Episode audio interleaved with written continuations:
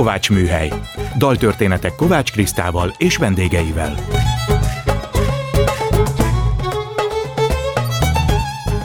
Jó estét kívánok! Kovács Kriszta vagyok, ez itt a Kovács Műhely. Gombhoz a kabátot. Daltörténetek másként. Most a vendégemet kérem meg, hogy válasszon egy olyan kedvenc dalt vagy zenét, amiből a beszélgetés elindulhat. A mai indító dalt Kertész Zsuzsa választotta. Következik Kodály Berzsenyi, a Magyarokhoz című műve 1982-ből. Előadja Vox Humana, vezényel Maklári József.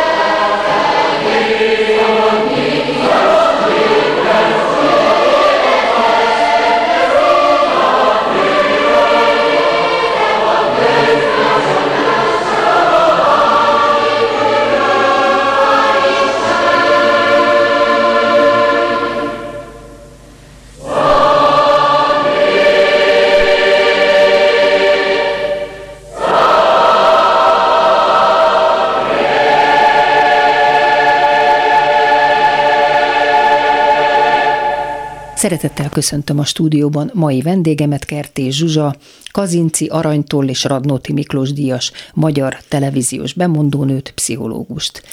Mindenkit én is nagy szeretettel üdvözlök. Kedves Zsuzsa, nagyon örülök, hogy itt vagy a Kovács műhelyben. Amikor nemrég egy diátadon hallottalak beszélni, megállapítottam, hogy még mindig milyen csodálatosan és tökéletes artikulációval beszélsz, és rögtön el is határoztam, hogy meg foglak hívni a műsoromba. Te rögtön igent is mondtál, de azt mondtad, hogy te csak egy jót szeretnél beszélgetni, a pályádról te már mindent elmondtál, viszont ezt a részét mégsem tudjuk teljesen megúszni, mert a fiatalabbak azért nem biztos, hogy ismernek, a régiek persze, igen. De kezdjük a zenével, miért ezt választottad? Amikor megkértél, akkor olyan egyszerű volt. Hát persze, a zene az hozzám tartozik. Aztán elkezdtem azon tűnődni, hogy vajon melyik az a két szám, amit én választhatok itt zenében, és akkor már elkezdődött. Elindult a lavina, úgyhogy te egy picike kis, nem is hógolyó, csak egy hópihét adtál nekem, amitől beindult minden, és tulajdonképpen amiért ezt választottam, ezt a felvételt, annak két oka van. Amikor végig gondoltam mindazokat a lehetőségeket, amikkel élhetnék, akkor az szüremkedett le, hogy Vox Humana, ami az én egész életemet meghatározta, tehát akár beszédhangot, akár zenei hangot, akár a természet hangjait veszem, azok mind hozzátartoznak az emberi hanghoz, az emberhez. És akkor már nem lehetett kikerülni azt, hogy amikor elkezdtem zenét tanulni, akkor az első szolfés tanárom Maklári József volt. Uh-huh. És tulajdonképpen hálás vagyok neki, miközben azt hiszem, hogy túlzásba vitte a bizalmat, amit belém helyezett, mert azt mondta, hogy na, akkor ülj le az zongorához, ez dur, kvart akkord. micsoda? Akkor még olyan nagyon kezdeti időszak volt ez. Tehát akkor még összhangzattan nem tanultál, akkor még? Hát nem, uh-huh. nem, és mondom, a bizadalma megvolt. Úgyhogy leültem, és akkor elkezdtem gondolkozni, hát elvégre zongorázni tanultam már akár egy éve, szóval azért az komoly dolog volt. És akkor szépen kiszámoltam. Na most a zongorázni tanultam, az meg onnan indult, hogy a testvérem tanult, és egy nagyon-nagyon bűvöletes, kreol, barna-barna szemű zongora tanárbácsia volt. Én akkor már öt éves is lehettem körülbelül, beleszerettem természetesen a tanárbácsiba, és én is megtanultam a szeretnék szántanit is, meg a boci-bocit is. Úgyhogy amikor egy előkészítőbe jelentkeztem, akkor már anyukám az ablakpárkányra kirajzolt nekem egy zongorát, hogy ott lehessen gyakorolni gyakorolgatni, és már úgy mentem a felvételire, hogy ki volt írva, hogy akik még sose tanultak, meg akik tanultak. Ez hat évesen volt, hát úgy érted? Igen. igen, igen. Még akkor mentem aztán az előkészítőbe. És nagyon sokan voltak olyanok, akik már tanultak. Hát azt ki nem várom. És kevesen, akik nem tanultak. Fordítva. Fordítva, mert oda mentem mit, be, ahova hova, nem volt jogosultságom. Te hogy te Tehát tanultál? bementem a tanult. Mert az ablakpárkányon tanultál, igen. Hát igen. az ablakpárkány, meg a Gábor bácsi, az, az megadta a kezdőlökést. És elfogadták? Úgyhogy oda mentem be. Na hát mindenki olyan érdekesen rám nézett, fölsrófolták az ongoraszéket, alám tették a sámlit, és egy édes kis gömbölyded asszonyka volt, egy zongoratanár néni, akivel aztán később is találkoztam, aki odaült mellém, és mondta, hogy na, akkor mutasd a tudományodat. Úgyhogy felvettek előkészítőbe, és attól kezdve nyilván érzed, hogy végigment az ongoratanulás, 13 évig tanultam, de te karvezető is, is lehettél volna, hiszen annyira meg voltál alapozva Ez jön. zeneileg. Igen. Ez jön, mert a zongorázás mellett a Vox Humánához visszatérve tulajdonképpen minden iskolai versenyt ketten szoktunk megnyerni a mesemondó, versmondó, prózamondó mindenfélét, és egymás között is felosztottuk, hogy akkor váltakozva. Az egyetlen, ami a zongora volt, azt egy második Liszt rapszódia átirata volt, és hát az dübörgött, úgyhogy el tudod képzelni, azzal mindig minden versenyt megnyertem. Azt nem engedtem ki a kezem közül, illetve a másik, amire rákérdeztél, hogy már általánosban is, de gimnáziumban is volt kamarakórusom. Ott meg az volt a lényeg, lényeg, hogy egy kis nem akartam kimondani a pisis, de hát ez jön a számra, tehát egy kis általános iskolás vezényel egy kamarokórust, úgyhogy ott meg azért nyertünk meg mindig minden versenyt. Úgyhogy a vezénylés az pedig elvezet a következőhöz. Ugyanis az édesapám karnagy volt. Rákospalotai kislány vagyok, ő ott a Dalárdának volt a karnagya, nem ismertem, mert négy hónapos voltam, amikor ő meghalt, és volt egy olyan perforált filmszalag, amit nagyon sokáig nem tudtak sehol lejátszani. És aztán végül Kuruc Marci, a filmintézetes ő segített rajtam, de valami olyan meghatottsággal néztem, hogy nem mertem egyedül megnézni a felvételt, és csodák csodája, hogy hogy öröklenek, öröklődnek Na, mi a mozdulatok. Jaj, Úgyhogy ő háttalált, és én minden mozdulatát éreztem, értettem, Vezényel, pont úgy pont intett egy, be, aha. pont úgy intett le, mint ahogy én magam felsejleni láttam. Úgyhogy nagyon szerettem volna, igen, de nem is karnagy, hanem karmester. Ja, karmester akartál Karmester lenni. akartam. Mióta Fischer Ivánt ismerem, azóta, azóta tudom, hogy ez nagyon irreális vágy volt, de egy svéd karmesternő volt akkor, és szőke. Én meg barna voltam, úgyhogy úgy gondoltam, hogy ott a helyem. Hát nyilván abból nem lett semmi. Na de miért nem? Hát hiszen mehettél volna, meg volt az előképzettséged. De Na nem, hát Hát úgy értem, hogy zeneileg meg voltál alapozva, de mégis eltérített a te pályád, mm. mert nem a karvezetés vagy nem a karmesterség felé vetted az irányt, hanem hát végig verset is mondtál, meg szépen beszéltél. Mert hogy aztán hát, mégiscsak tudod, a irodalom felé, meg a nyelveket szeretted, orosz nyelv és irodalom szakon végeztél az eltén, miért inkább felé mentél? Na de itt van a bökkenő, kérem szépen, hogy én előfelvétel is voltam az eltén, orosz pszichológia szakra.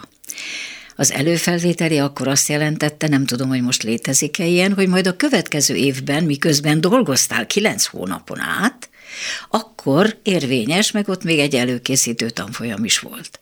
Hát igen, ám csak kilenc hónapig dolgozni kellett, és valahol munkát kellett, és nekem se ismerősöm, se rokonom, úgyhogy ahol el tudott képzelni az orvos írnoktól kezdve, mindenhova beadtam a jelentkezésemet utazási irodához, és akkor jelent meg egy kis fikarcnyi hirdetés a rádió részéről, hogy bemondókat keresnek. Na most bocsánat, hogy közbevágok, de még arra nem válaszoltál, amit kérdeztem, hogy miért nem a zenei pályát, miért nem a zeneakadémiát, vagy a konzitet, miért nem a fele mentél, és aztán előfelvételűen felvettek, és akkor onnantól kezdve már értem, hogy akkor jött a mhm. bemondás, és minden, amit már ismerünk tőle. Nem tudok nagyokot mondani, a konziba nem vágytam. Nem vágytál. Viszont az, hogy egy egyetemre bejussak, és egy egyetemi végzettségem legyen, az jobban érdekelt, és akkor nagyon jó oroszos voltam még.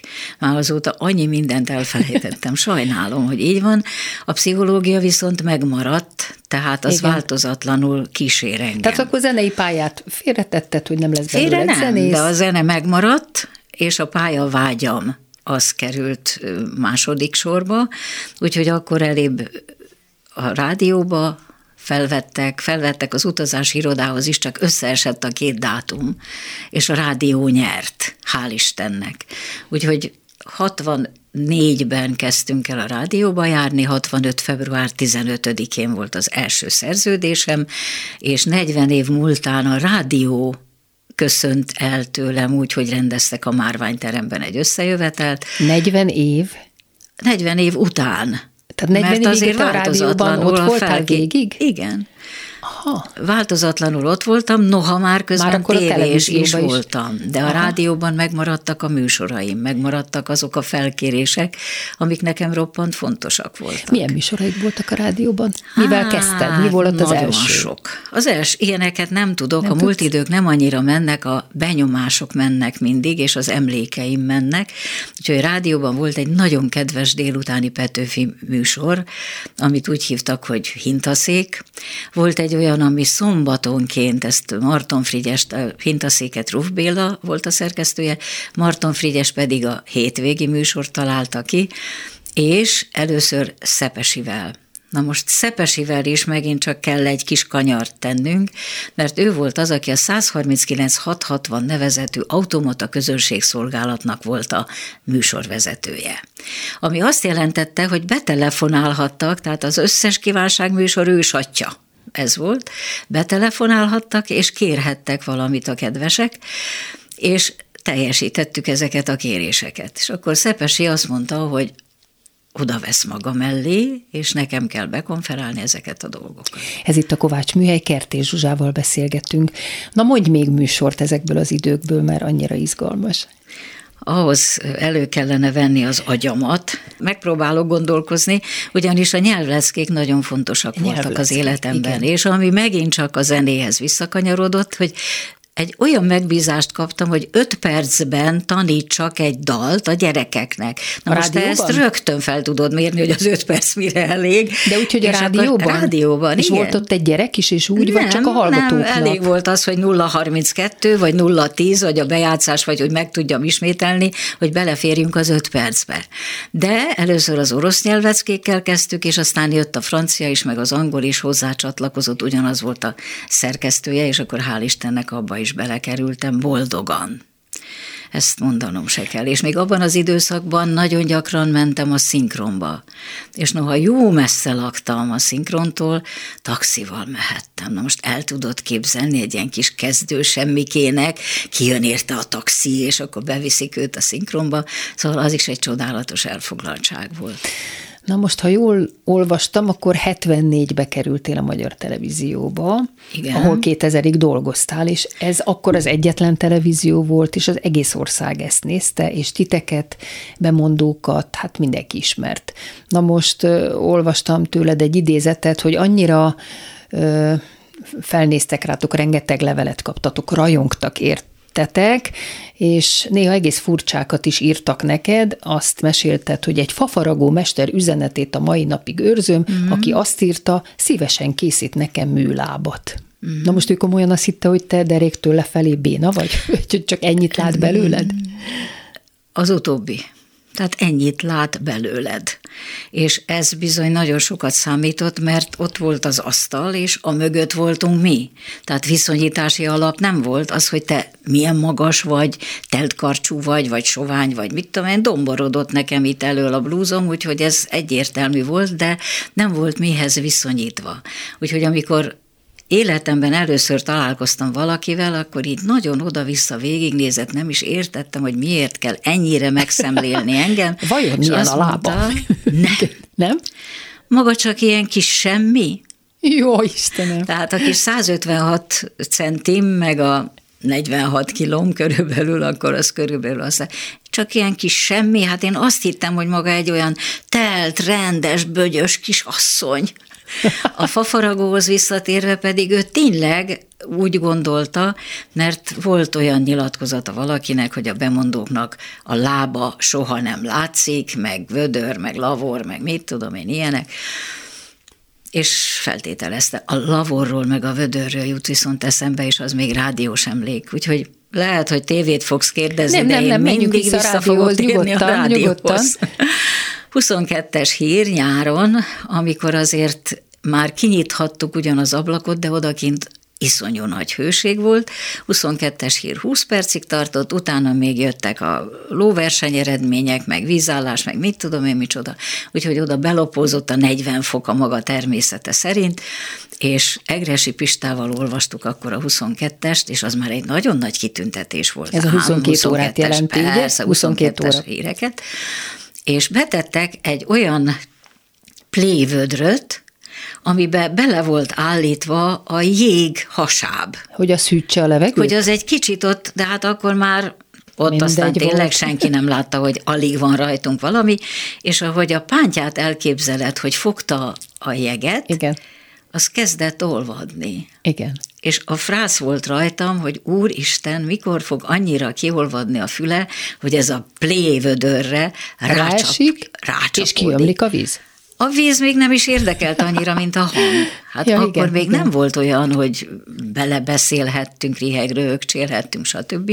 Volt egy köhögőkulcs, azt lehúztad, köhintettél egyet, visszaengedted, tehát hmm. ott extra zajok, még így is, hogy az ablakot kimertük nyitni, az egy óriási nagy művelet volt.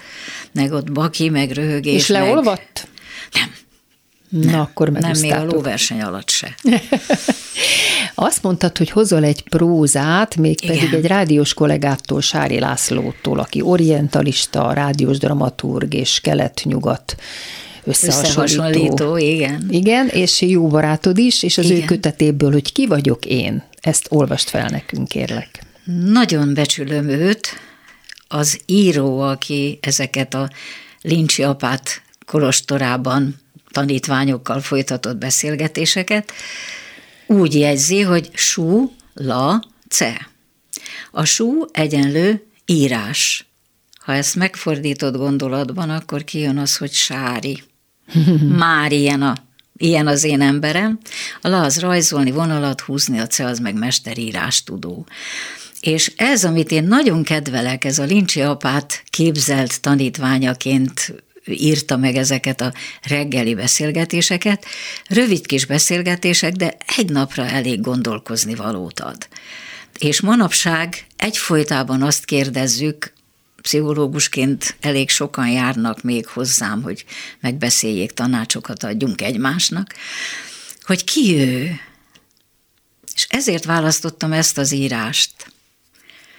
Lincsi egyébként állítólag tényleg élt, sok-sok évvel ezelőtt, Kínában.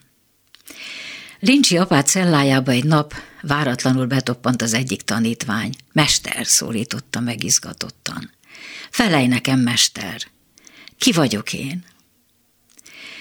Lincsi a szerzetesre emelte tekintetét, majd elfordult tőle, így kérdezte hosszabb szünet után halkan. Megetted az apkásádat, szerzetes? Megettem, mester. Elmostad az étkező tálkádat? Elmostam. Kitakarítottad a celládat? Kitakarítottam. Kisöpörted az udvart? Kisöpörtem. Szálltak a falevelek, amikor söpörtél, mi? Szálltak, mester. De azért összeszedted őket? Összeszedtem, mester. És láttad azt a nagy ciprusfát az udvaron? Láttam, mester. Szép tornyos növésű, igaz? Igaz, mester, s finom bazsamos illatú, érezted? Éreztem, mester. Aztán bejöttél hozzám, bejöttem, mester, és azt kérdezted, ki vagy te? Azt kérdeztem, mester, ki vagyok én? Nos, tudd meg, szerzetes. Az vagy, aki reggel megette az apkásáját, aztán elmosta az étkező tálkáját, kitakarította a celláját, kisöpörte az udvart, nézte, hogyan szállnak a falevelek, és érezte a tornyos növésű ciprusfa balzsamos illatát. Majd bejött hozzám, és megkérdezte, kicsoda ő? Ez vagy hát szerzetes. Semmi más. Ám ez épp elég. Hidd el. Nem lehet több az ember, mondta most már a szerzetes felé fordulva Lincsi, és lassan a szemébe nézett, hallgattak. A szerzetes érezte, hogy az apát őszintén szólt hozzá. Hosszan meghajolt előtte, és csendesen visszatért a cellájába. Ha én gondolom át, akkor tényleg minden pillanatban, az életem minden szituációjában, amibe belekeveredem, ahogyan cselekszem, amit csinálok, az összes elmúlt tapasztalatom, a megélt érzéseim, a szerzett tudásaim, a pillanatnyi helyzetem alapján, az vagyok én. Most például muszáj megtörölni a nózimot. Köszönöm szépen Kertés Zsuzsának, hogy ezt a nagyon elgondolkodtató kis részletet felolvasta nekünk, és most a következő dalt is ő választotta, Himnusz a szerelemhez, Edith Piaf énekel nekünk Mono dalában.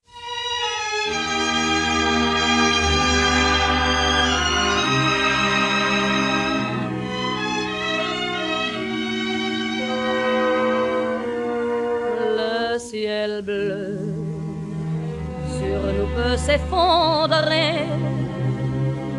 Et la terre peut bien s'écrouler. Je m'aborde si tu m'aimes, je me fous du monde entier. Tant que l'amour inondera mes matins tant que mon corps frémira sous tes mains.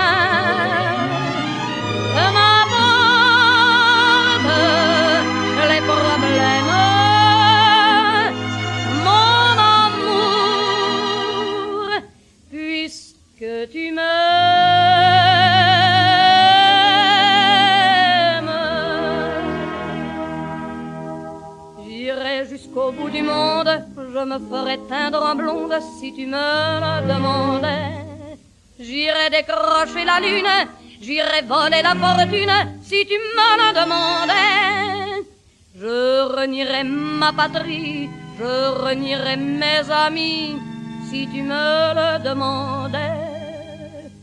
On peut bien rire de moi, je ferai n'importe quoi si tu me le demandais. Un jour la vie t'arrache à moi, si tu meurs, que tu sois loin de moi,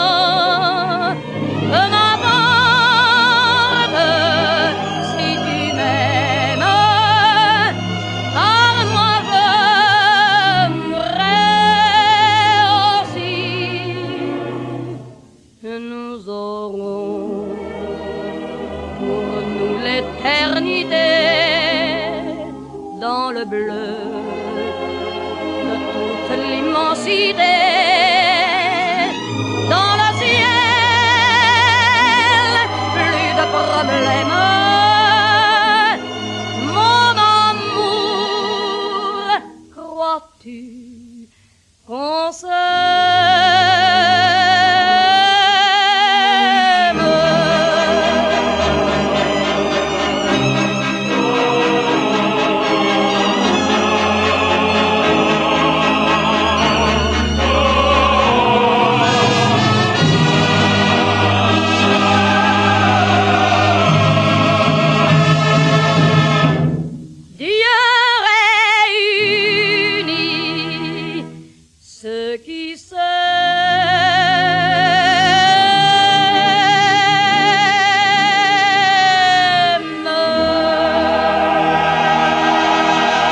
Vendégem Kertész Zsuzsa.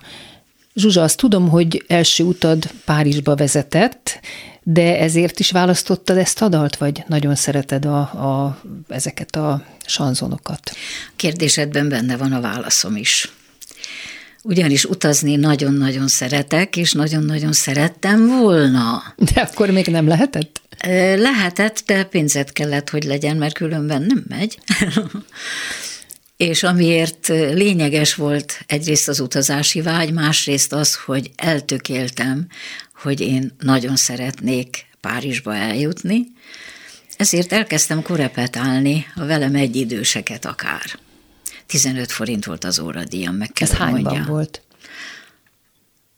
Mint hogy 63-ban voltam kint Párizsban, tehát előtte kellett összegyűjtenem azt a pénzt, amit, de az első három centis magas sarkú cipőmre is, előtte a köpenyemre, mert nálunk nem futotta az ilyesmire, úgyhogy mindig valahogy megszereztem a rávalót.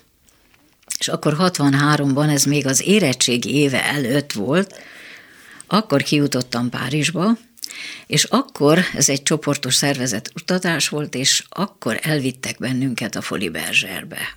Hmm. Na most ez egy majd 18 éves kislánynak, aki azelőtt Rákos Palotát látta, mint világot, el tudott képzelni, hogy micsoda élmény lehetett, volt. És ráadásul egy hosszan, magasan megépített lépcsősor mellett két oldalvást, karos gyertyatartókkal, gyönyörűen felöltözett hölgyek és urak jöttek lefelé a lépcsőn, és közben szólt ez a Piaf dal. Aha. És sajnos nem sokkal utána, tehát én Piafot nem Őt nem láttad nem élőben. láthattam, és nem élvezhettem élőben, na hát az biztos, hogy még inkább életre szóló lett volna, de ez szárnyalt ez a szerelmi dal. De ő énekelt csak felvételről? Az ő felvétele Aha. az zúgott, és Igen. közben láttad ezt a gyönyörű jelenséget. És Michel Gyarmati ott volt, és beszéltetek vele is? Ú, nagyon mm. tudsz. Hát nagyon tudom, hogy a Foli. Berzser, mert tudom, hogy a magyarokat mm-hmm. nagyon Így szerette, és mindig Így segítette, jegyet adott, sőt, Így kedvezményt, van, ugye? Így van, sőt olyan is megesett, és mint hogy nekem többször is volt szerencsém. És tudtam, hogy hol van az a színész bejáró, ahol én megtalálom őt, mert hát már annyira tájékozott lettem, úgyhogy vagy három vagy négy alkalommal is kértem, hogy engedjen be. És mint hogy szilveszteri születésű vagyok, Igen, ezt egyszer, akartam kérdezni. Igen, egyszer bejutottam szilveszterkor. És akkor mindenki téged ünnepelt, nem? Elfben igen, a gyakorlatban Michel Gyarmati. Aha. És méghozzá úgy, hogy hozott egy pohár pesgőt, és felköszöntött. És ott ültünk a foájéban. Nyilvánosan? Tehát nem, ugye nem. az asztalnál, Nem, igen. azért én akkor még nagyon kicsi voltam. Aha, értem. Illetve most térek rá a poénra, hogy kint ültünk egy ilyen kör alakú ülőke volt ott a foájéban, és azt mondja, hogy mondja maga színésznő. Nem, nem. Pedig valahogy a szakmához köze van, Igen, ezt Úgyhogy ez volt az egyike életem legnagyobb dicséreteinek, hogy ő valahogy kisejleni hallotta a hangomból, hogy igen, talán igen. a beszédhez igen, közön igen, van. hát ez biztos. Hát, ami egy kissé, úgymond szerencsétlen epizód volt, hogy tudom, tudtam, hogy gyűjti a mindenfajta kakasokat. Tehát porcelánból készült, stb. formázott kakasokat. El nem tudod képzelni, hogy hogy bebugyoláltam azt a kakast, egy herendi kakast vettem, hogy azért most már én is adjak Valamit, valamit. igen. És képzeld el, mikor kibontottam, le volt törve a farka. Jaj. Úgyhogy nem tudtam odaadni nem Michel adtad oda. Gyarmatinak semmiképpen egy letört farkú kakast. Ó, Istenem. De most, ahogy mondtad a beszédet, neked Montág Imrével is volt egy közös műsorod, beszédművelés. Montág Imrének volt egy műsora, amiben én is Ja, benne értem, lehettem. értem, értem. Ez mi volt ez a műsor? Ezt most azért mondom így, mert Imre mellett csak szerénynek szabad lenni. Igen. Imre számomra egy olyan magas polcon volt, hogy már az maga, hogy vele együtt lehettem, az már megtiszteltetés volt, és neki is volt egy olyan mondata, hogy maga nagyon szépen beszél. Most Igen. ez pont olyan volt, mint annak idején Maklári, hogy egy kicsit följebb tett annál, mint ahogy én magamat éreztem. Miért te nem tudtad, hogy te és milyen szépen beszélsz? Nem, nekem ez természetes. természetes igen. Tehát amikor megkérdezik azt is, hogy hát tudta, hogy maga gyönyörű. Nem, én nem az tudtad? voltam, és ezek nem fogalmazódnak meg.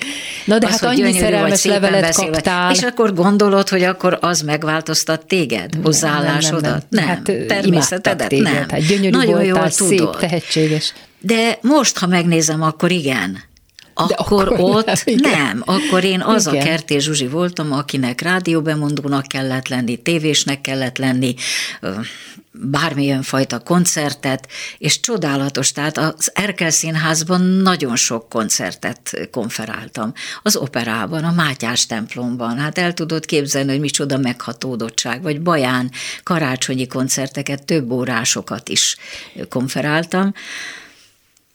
Nagyon elkanyarodtunk Imrétől, de a lényeg mégiscsak a tisztességes, szép beszéd. Tehát Imre nekem az az úri ember volt, aki mindig jó lápolt volt, és tudod, az ember, akire felnéz, azt igyekszik valahogy követni. Tehát öregségemre is azt mondom, hogy nem biztos, hogy szép vagy, de legyél gusztusos, legyél jó lápol.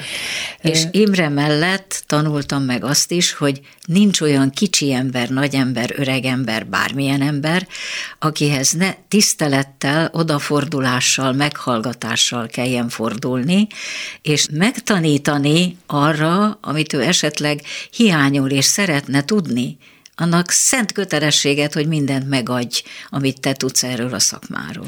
Na most, hogy mesélted, hogy tulajdonképpen előfelvétel is voltál, és kényszerből mentél el dolgozni, és akkor bekerültél ide, bekerültél oda, most mégiscsak elvégezted az egyetemet is. Tehát hát nem volt ne? ez hát nagyon sok? De, nagyon sok volt, és ráadásul még van egy fiam is, aki közben megszületett, úgyhogy ha mindezt összeadod, hogy mit tudom én, éjjel kettőkor még megfőztem a húslevest, hogy vasárnapra nekik meg legyen az ebéd, ebéd, akkor másnap reggel elmentem a tévébe, dolgoztam egyet, és akkor utána délután megint rádiós voltam esetleg, nem biztos, hogy hazaértem ebédeltetni.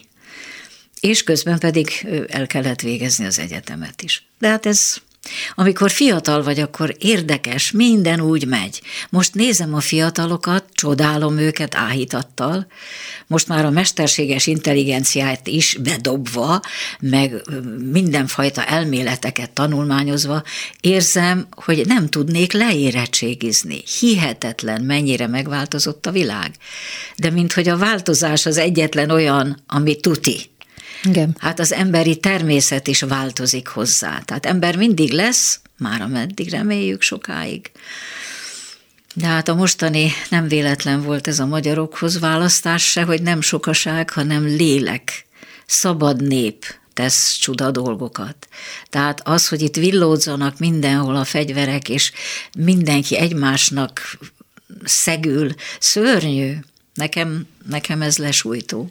És a másik oldalt szeretném képviselni, hogy igenis akárhány éves vagyok, tudjam, hogy hogy csinálják a fiatalok, tudjam, hogy hogy van most egy szövegszerkesztés, tudjam, hogy azt hogy lehet kitekerni, tudjam, hogy ez a mesterséges intelligencia mire képes, mert a művészeteket is meg lehet vele hamisítani. Nekem még mindig a Leonardo az emberem. Meg mondjuk egy mondág. Na most hallgatva téged és nézve téged, én úgy gondolom, hogy te most is ott lennél bármelyik tévébe, megállnád a helyedet. Hát, ha hülye lennék, igen, de miért? nem vagyok az. miért, miért? Már igaz, hogy azt nyilatkoztat, hogy én négy szem közt vagyok jó, és most Ez az ilyen felépítésű műsorokat teljesen kiszorították a sorozatok, a vetélkedők. Tehát te egy olyan típusú műsorban, amikor csak leülsz és beszélgetsz valakivel, ahogy én most veled, ez nem tévébe. Nincs erre igény. Ebbe azért nem Akar. menjünk bele, mert nem tudom. Nem tudod. Mert hogyha most berobbannék valami olyannal, ami extra lenne és profitot hozna valakinek, tévének, rádiónak, bárkinek, akkor tudja, hogy elfogadnák, mert az a lényeg hogyha hozol olyan hasznot, ami megéri valakinek, akkor mindegy, hogy hány éves vagy, Csak gyerünk, csináld, és csinálj jót, és oda tudod ragasztani a népeket, és azok majd meghozzák azt a profitot, ami miatt érdemes akár Na jó, de ha hívna, hívnának, akkor, hívad, hívnának, akkor mennél? Nem vagyok benne biztos. Én köszönöm szépen, nagyon jól Te vagyok. Jó vagy, igen. igen. Tehát nekem az, amit már megtanultam, és úgymond magam mögött hagytam, hogy mit jelent 4.25-re beérni a Rákóczi indulóra, hánykor kell, hogy kell lefeküdni, miközben nem biztos, hogy tudsz annyit aludni, el kell indulnod, akkor az, hogy tévé, bevilágítás, jaj, bocs, nem jó helyre dugtam, csináljuk még egyszer, és mikor már hatodszor csináljuk még egyszer, akkor ez már nem nekem való. Tehát én nagyon szívesen kiülök most is a kertbe, esténként már beesteledik úgy, hogy a fák olyan sötétet adnak, hogy nem látsz semmit, csak a csillagokat, a madarak éppen nyugovóra térnek, már lehet ismerni, hogy mikor, hogy csicseregnek, és ott ülök a karosszékbe, és azt mondom, kellene nekem az, hogy most a tévébe bekeljem, mert minek? Ez itt a Kovács Műhely, Kertés Zsuzsával beszélgetünk. Említetted a fiatalokat, hogy te igenis tartod a tempót, tudod, hogy mi az internet, stb. Csak De igyekszem. Igyekszel. Ö, tanítasz, ugye, vagy tanítottál egy időben? Mert Ez úgy gondolom, úgy hogy neked olyan tapasztalatod van, hát ebből a pár szóból is kiderül, hogy van mit átadnod a fiataloknak, volna mit, és volna mit televíziózásban, rádiózásban neked tanítani. Engedjük el a televíziót meg a rádiót, Marad a pszichológia. E fölé emelkedik a Vox Humana. Aha, értem. Tehát olyan értelemben, hogy ha valaki egy olyan személyiséget tud magából kiadni, formázni, aminek értelme van, amiben ő is megtalálja az élet értelmét, és benne is megtalálják azt, ami miatt érdemes, akkor az nem tud más csinálni, mint tovább adni mindent, amit ő az életben tapasztalt. És ebbe csak mint egy kis torta szeletke van benne az, hogy mi az, hogyha emberek előtt szerepelsz, mi az, hogyha médiában szerepelsz, mi az, hogyha egy kettősben kell megszólalnod, mi az, ha térzenét közvetítesz, mi az, hogyha polgármester szeretnél lenni. De ezeket tanítod valahol? A tanítás az azt jelenti, hogy engem megtalálnak. És mindezeket, aki most például volt, aki jelentkezett, hogy ő szeretne a beszédével foglalkozni. Uh-huh. Hol, mikor, miért? Megmondta, hogy mi a célja. Körülbelül van másfél éve arra, hogy ő kialakítsa azt a formátumú embert, akit majd másfél év múlva vigyázat, mert az idő nagyon gyorsan telik múlik, és nagyon gyorsan változik. Tehát valahogy nekem is afelé kell tendálnom, hogy a mostani szövegek, azok nem jókai stájleírások, milyen jellegű, milyen szerkesztésű mondatok kellenek, milyen fajta tartalmak kellenek. Tehát ha például egy ter- elméleti kérdés, egy politikus megkeres téged, hogy ő másfél év múlva ki kell, hogy álljon az emberek elé, előadásokat kell tartson, beszélnie kell másokhoz, abban is tudod segíteni, hogy ezt ő hogyan formálja meg a mondani valóját, azon túl, hogy hogyan artikuláljon, hogyan legyen az szép, hogyan legyen az meggyőző. Ezt is tudod tanítani? Megint van valami szinkronicitás, ami egyébként mostanában nagyon érdekel engem, ugyanis most ez, aki hozzám fordul, ez pont, pont egy ez, ilyen? amit oh. te most itt elregéltél. Ezt csak így mondtam. Tehát Igen. neki ahhoz képest, hogy neki majd ki kell állnia, és mindegy, hogy a közönség elé-e, vagy a médiában fog-e szerepelni, és oda kell-e, akkor mindezeket meg kell tudnia, fel kell tudnia szippantani, és meg kell tudnia, hogy mikor, milyen öltözék és hová, hogy illik. Tehát ezt is Hogyha tanítod. a felsorakozott katonák előtt vonulunk el, akkor milyen öltözékkel, de hogyha netán a Dán királynőhöz megyünk, akkor milyen öltözékkel. Hát Tehát, ezt úgy látom, hogy mostani párpolitikusunkra is ráférne egy ilyen... Mint hogy azt mondtuk, hogy provizórikus, provizórikusan, a igen, igen, úgyhogy most nem igen. is térünk ki nem, nem, részleteiben. Nem, Isten, Isten ments. igen, igen. Tehát mindaz, egy személyiség fel kell, hogy fedezze magát, kell, hogy gondolatai legyenek, kell, hogy olyan célja legyen, amit el akar érni.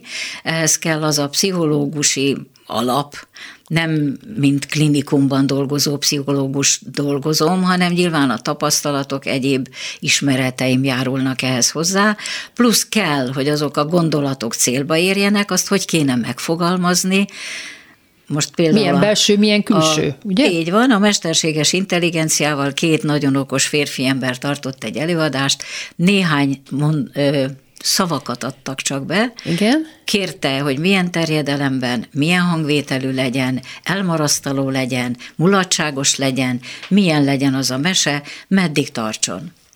És felröhögtünk, hogy mire képes. Tehát magyarul megint én még mindig visszamennék az ember az emberhez, vala lélektől lélekig, gondolatig. Tehát az, hogy valahová tartozni, embernek lenni, társas lénynek lenni, hatni a másikra, ez azért nem egy véletlen dolog. Ezt érezni, tudni, megtanulni, tapasztalni, hozzáolvasni, stb. De hát ebből egy Sok csomó minden mindent kell. meg lehet tanulni. Lehet tanulni Hogy hogyan- is, milyen de a tehetségtelen az csak tehetségtelen marad, és arról leri az, hogy ezt ő tanulta, súgták neki. Hát az Orwell is kitalálta ugye az új nyelvet, és attól kezdve a félelem, a stressz, a nyugtalanság, és terjed, és ha mintákat látunk rá, hogy ezt hogy kell csinálni, akkor sajnos a kisebbek is átveszik, és a még kisebbek is átveszik, és a kutya meg a macska, vagy a svábogár a véső Igen, hát ennek nagyon erős a hatása, ezt tudjuk. lecsengése. Beszéljünk egy picit a fiadról, akit már szóba hoztál, és ha jól tudom, ő Angliában él. Nem, Már itthon van? nem. Akkor nem élt? tud- Nem élt? Nem. Van egy olyan vicc, hogy anyós annyira cikcakban fut, hogy nem lehet őt eltalálni. Na, a fiam is ilyen Igen, cikcakban fut, úgyhogy én kicsikora óta azt mondom, hogy ő világfi. Igen. Tehát a világban élő fi, és ő ezt hevesen gyakorolja. Az első, hat éves volt akkor, az első születésnapi ajándéka egy repülőút volt például, és úgy látszik azóta se tud lemondani Hány éves erről. volt akkor? Hat volt akkor, és most Értem, És 51. azóta is röpköd, értem. De Mennyi egyfolytában- most? 41? 51. 51, igen. Hát igen, már öregszik.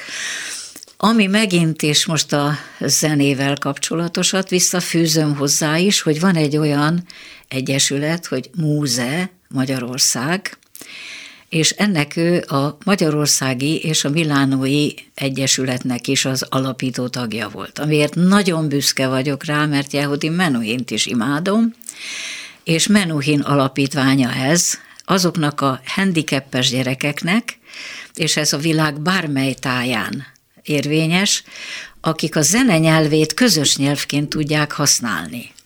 Uh-huh. És Andor többek között ezzel is, de tréningeket is csinál, úgy látszik, hogy a cipőm nekem már kicsi, de neki még elég nagyján övezthető, tréningeket kócsol, szóval ilyen anyai vonalakat is átvett, de a múzeumhoz visszatérve, hogy külföldön is mindig csinálnak olyan tanácskozásokat, összejönnek a világ minden részéből, egymásnak bemutatják, hogy milyen technikákat, milyen gyakorlatokat, milyen játékokat.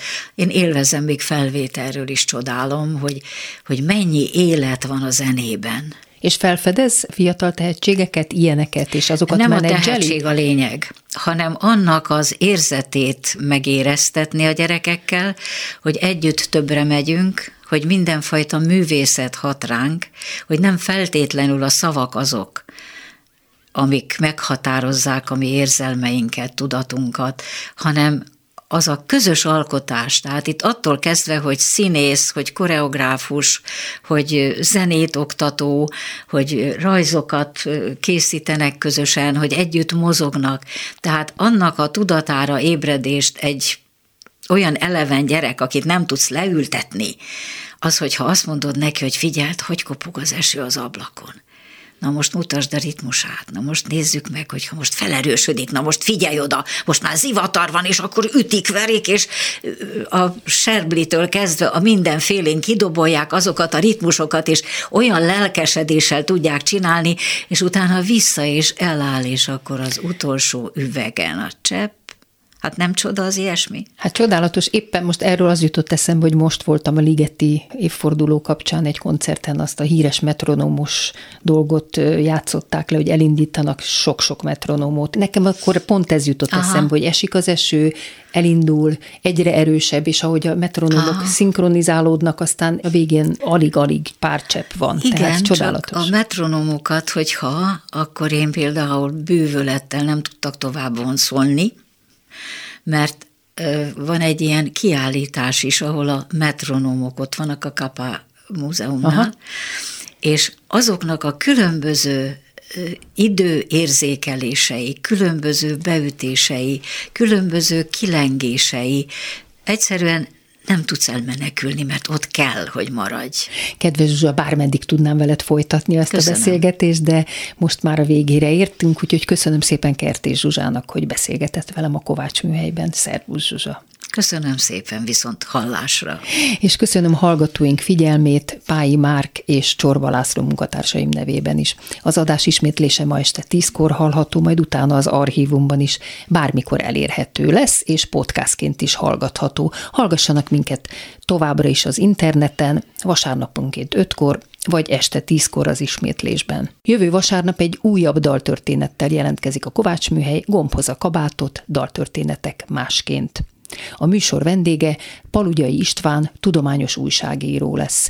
Kifogatom őt a pályaválasztásáról, a munkahelyeiről és arról is, hogy a hihetetlenül gyors tudományos fejlődést hogyan tudjuk feldolgozni. Beszélgettünk majd arról is, hogy a művészet és a tudomány egytőről fakad. Ő egy Edith Piaf dalt választott Lang Györgyivel. Ez az Uram. Most ezt hallják, viszont hallásra.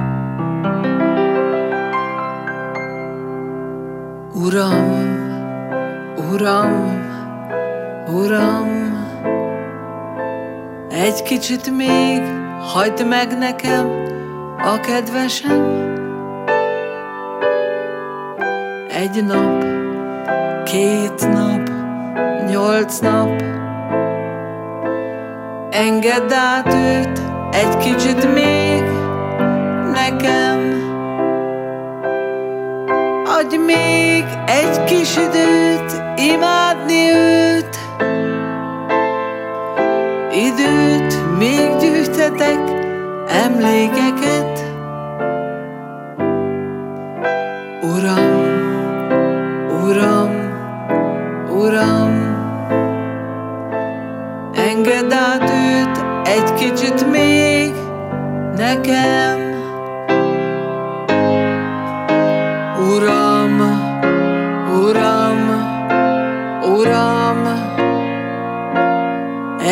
kicsit még hagyd meg nekem a kedvesem.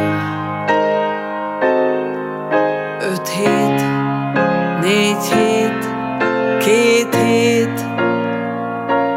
Ne nézz így rám, legyen csupán egy hét. Egy hét, szeretni még, az is elég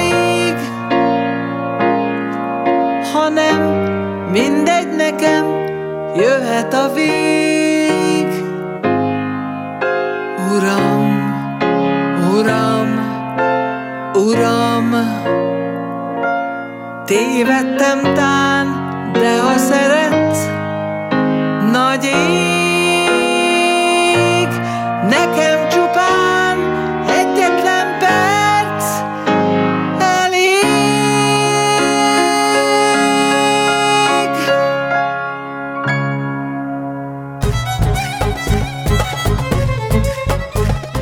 Kovács Műhely.